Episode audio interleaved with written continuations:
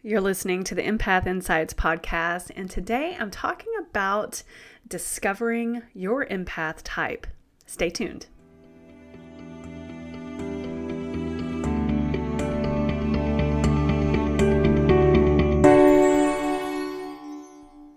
Hello, everybody. I'm Rachel Hudson, and I help empaths just like you learn to thrive and work with your natural gifts so that you can get your power back and embrace the beautiful gift of being an empath.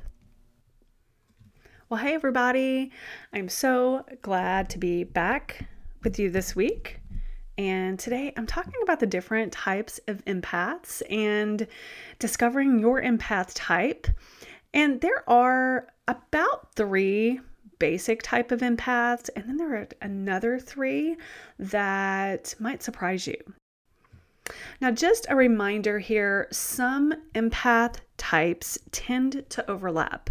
So, don't worry about labeling yourself as one thing and thinking you can't be a different type of empath. I kind of check the boxes on most of the empath types. So, um, and you know, some are stronger than others. So, just kind of keep that in mind. And when we discover our empath type, we start to have a better understanding of ourselves, and a better understanding gives us more solutions, and we start to have better communication. We tend to have better relationships, and we've got more tools that we can use to help ourselves. Now, the first type of empath that I want to talk about is called the emotional empath. And emotional empaths physically feel the emotions of other people. Very susceptible to emotional contagion. And I feel like this is really the most common type of empath. I'm raising my hand here because I'm a highly emotional empath. I've said this before in other episodes, but it's like if you cry, I don't even know what you're crying about, and I'll probably start crying. If you laugh, though, I'm probably going to laugh right along with you. I think everything is funny. Okay. now, this is related to the mirror neuron system, and I actually talked about that in episode number six, and that is the science of empathy. So if you want to go back and listen to that one, feel free to do so. Related to the mirror neuron system. Now, that's just the basic, but the downside of being an emotional empath is that we absorb emotions from anybody in our energy field. Anybody. Maybe we're in a crowd and we all of a sudden feel really tired or we feel really sad or just really agitated. Sometimes that can come from other people. A lot of times, this feels like feeling like a burnout type feeling or right before you're getting sick, but your mind is like, no, you're not getting sick. And then you get sick. Okay, it's like that feeling. It's an extreme um, fatigue. I've talked about talked about the feeling like you've been hit with a tranquilizer dart. That's really the feeling that we're talking about. And what happens is that we lack, when we don't know we're emotional empaths, we lack the skills to protect the energy field from emotions of others. We're just really susceptible. And think about like emotional empaths being open sponges, just absorbing everyone's emotions. Now, real quick, how to protect your energy field. I talk about writing a lot. I talk about meditation and I talk about grounding. So, I would tell you the first thing, especially as an emotional empath, get a journal. Gratitude journal. I know right now it sounds really cliche, but ask yourself do people really do it? Do they really do a gratitude journal? Or is it just a good idea and everybody says to do it? Now, I personally do a, um, it's called a daily pages and it's basically I write down three things I'm grateful for. It's real quick, actually. Um, I make sure to mix it up and it doesn't repeat, so I have to look for different things to um, write down in my gratitude area of this daily pages. I do the what would make today great and i just have three things or three things that would be like amazing if happened today and i make sure to mix those up i try not to repeat those and i have some positive affirmations. Now, listen, people think the positive affirmation thing is real hokey, but I'm going to challenge you on this. I mean, because I did too, and sometimes I still do, but I have to remind myself what are those negative affirmations that we're saying? I'm not very smart or I'm dumb or you do something kind of goofy and then you start labeling yourself. Those are negative affirmations. And so I want you to think about the difference between those. If you're saying negative affirmations to yourself and you're always feeling down, hey, just try it on for size. I like to say, try it, see what happens with positive affirmations. I always say, if you're not really sure about um, a system that I promote, I'm just going to say, try it for 10 days. And if it doesn't work for you, hey, at least you tried it.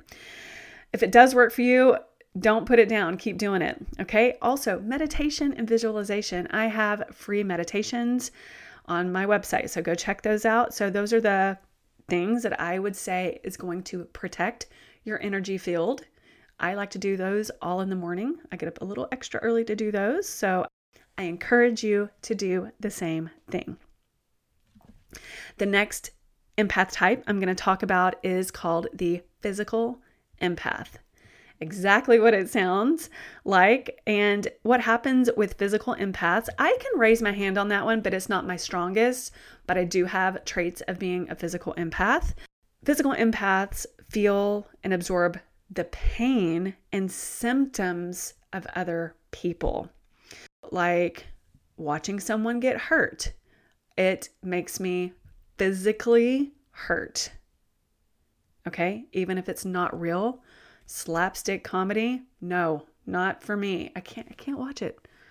Many physical empaths don't have the capability to screen out these physical feelings, okay? So, if you watch the news a lot, if you watch a lot of those it's funny and people are getting hurt videos, I don't see how you do it, but that might be some of the uh, causes of some of your symptoms. Now, the downside of being a physical empath is that physical empaths can often feel sick and maybe they might get labeled with panic disorders or pain or chronic fatigue or even depression. Like we are picking up these things and we're holding on to them, not knowing that we're doing it. Okay. And just to be clear, other people don't know that we are absorbing their junk.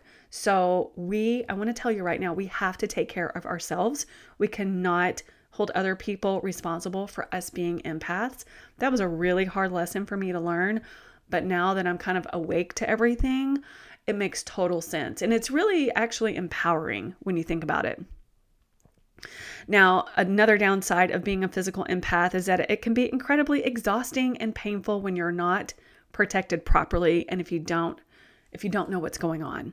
Empaths, we don't realize sometimes that we're empaths, and that's why we do these podcasts, and that's why you see more empaths doing uh, podcasts and YouTube channels, and there's more information now than ever. Um, another downside is having an unexplained illness for years and years.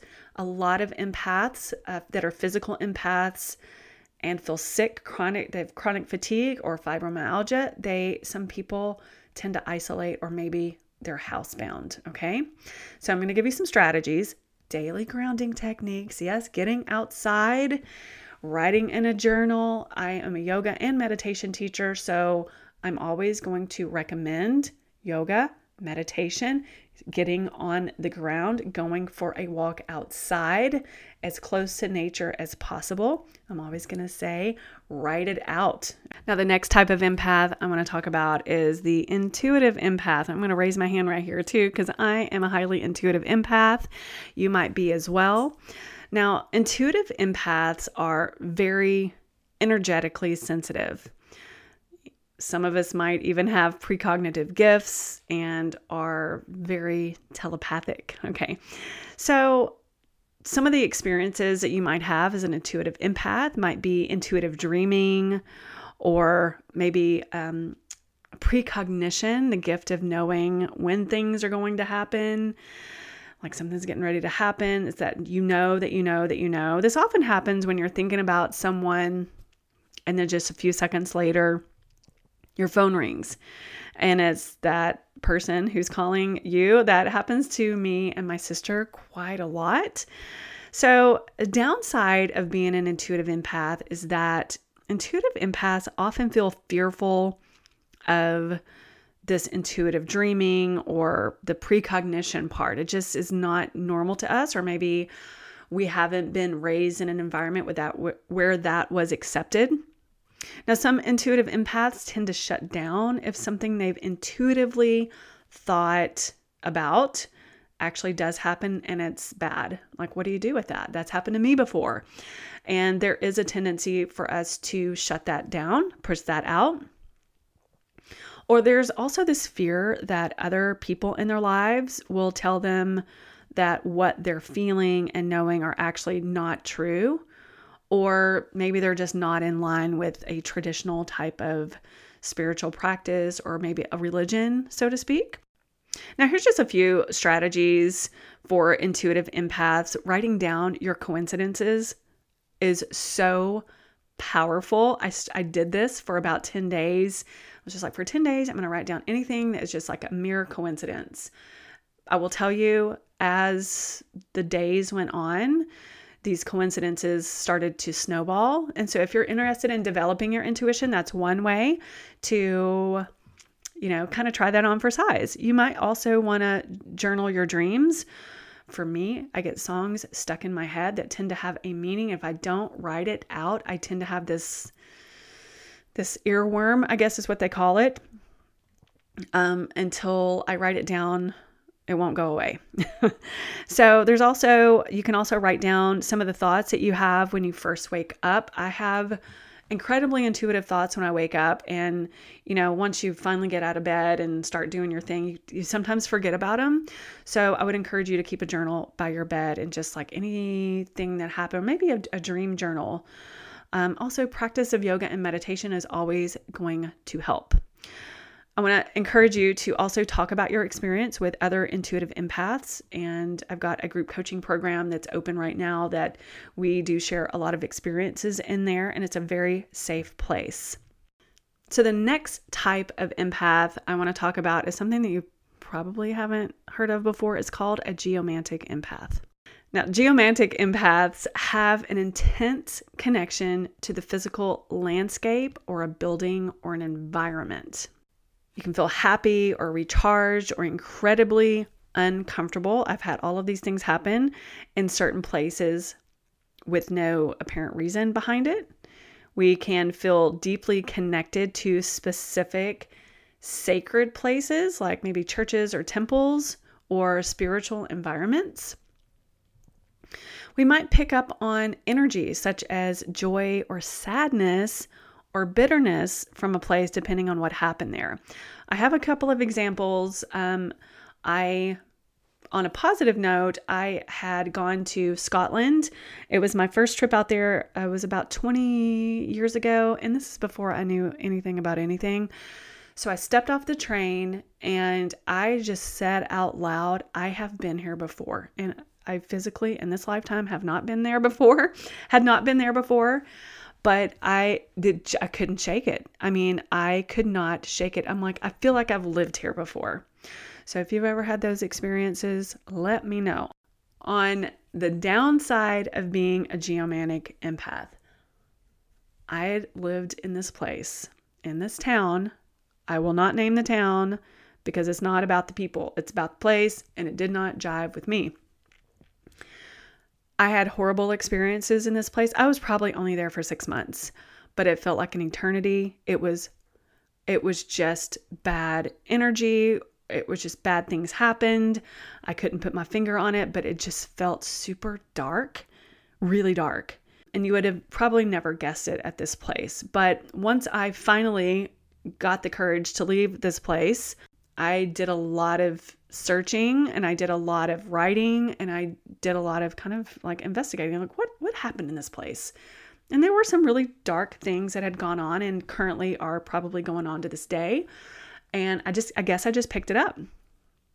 Also as a kid, I was a super emotional empath and I in elementary school, I believe, I felt really sad. I mean, I cried a lot probably not as much as I did in kindergarten, but I I just felt not good. It was it was a lot of fear, a lot of sadness, and if you had asked me as a kid, I remember this because I'm like, I just felt like the walls were crying.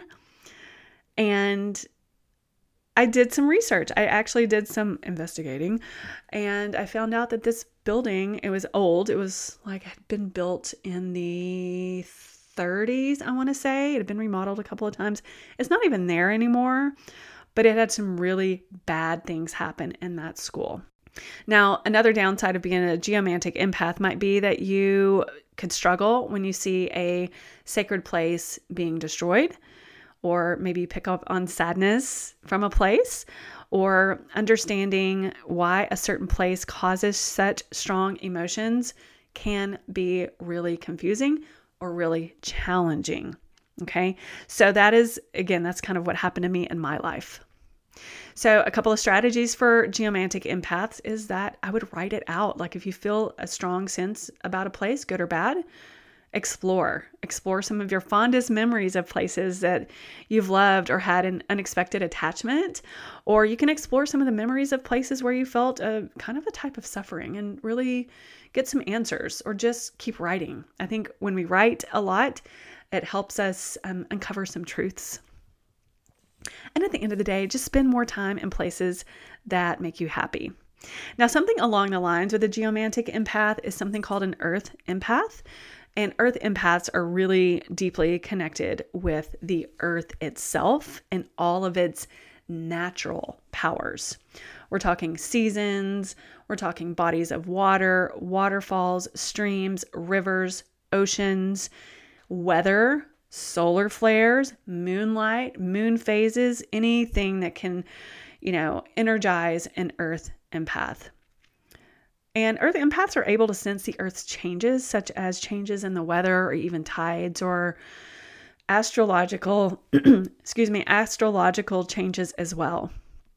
Some of the thumbs down, the downside of being an earth empath is we feel the challenges of what is going on on the planet. We can probably feel that right now. I'm just going to say 2020 and that's it. I mean, that just explains pretty much everything that's going on right now.